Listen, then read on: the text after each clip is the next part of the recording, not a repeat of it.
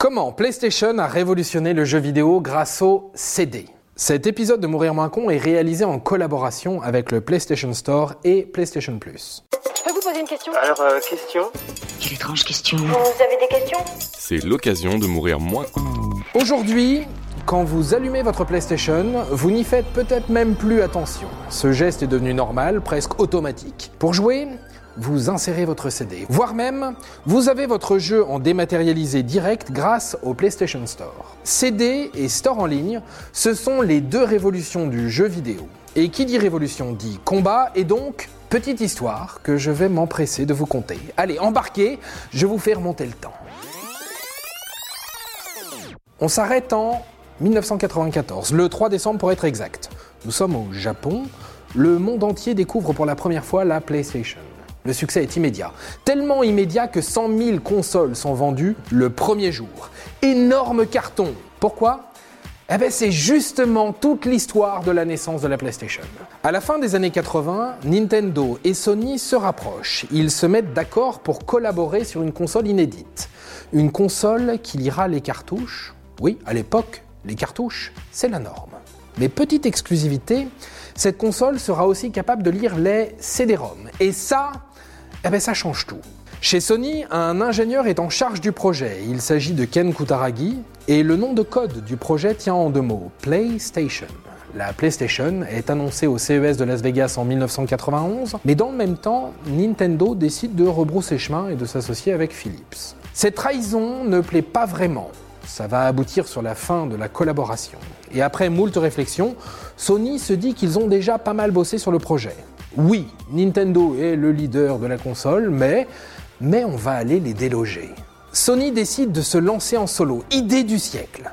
Le pari de la PlayStation est simple, introduire le CD dans tous les foyers. Le CD, c'est la toute nouvelle invention, enfin pas toute nouvelle non plus. Commercialisé à partir de 1982, il envahit d'abord doucement l'industrie musicale avant de s'imposer définitivement en 1988, année où le CD dépasse les ventes de vinyle. Mais si le CD est choisi, c'est aussi parce qu'il offre de nouvelles possibilités que le monde du gaming va s'empresser d'exploiter. Et là, je vous vois sourciller. Mais en quoi le CD est une révolution à l'époque? 1. Il permet de lutter contre la contrefaçon. Comme c'est une technologie nouvelle, le grand public n'a pas encore les atouts pour tricher. C'est donc beaucoup plus difficile de se trouver face à un produit fake. 2. Le prix le CD est beaucoup moins cher à développer qu'une cartouche, environ 50% moins cher. Quand même. Il est aussi plus facile à produire. Il faut un mois de production pour le CD contre 3 pour une cartouche. Le CD est donc plus abordable et plus facile à distribuer, un combo gagnant pour tout le monde.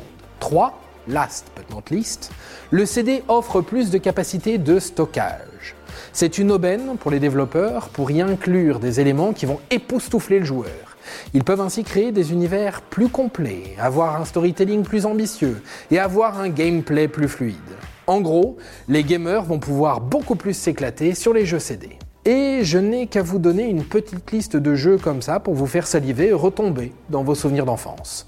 Souvenez-vous de Tekken, Wipeout, Ridge Racer, Metal Gear Solid, Final Fantasy VII, une licence piquée à Nintendo justement, ou encore Gran Turismo et son intro incroyable. On se serait cru au cinéma, dans son salon. Le CD a aussi démocratisé les démos, ce petit bout de jeu que l'on pouvait tester chez soi avant de faire le grand saut et d'acheter le jeu complet. Et toute la base de ces avancées se retrouve aujourd'hui dans le PlayStation Store, la fameuse dématérialisation, l'autre révolution du gaming. Le 11 novembre 2006, Sony lance son store en ligne. À partir de ce moment-là, tout le catalogue est à portée de main. Imaginez, plus besoin de faire la queue, d'attendre en magasin. En quelques instants, votre jeu est déjà sur votre console.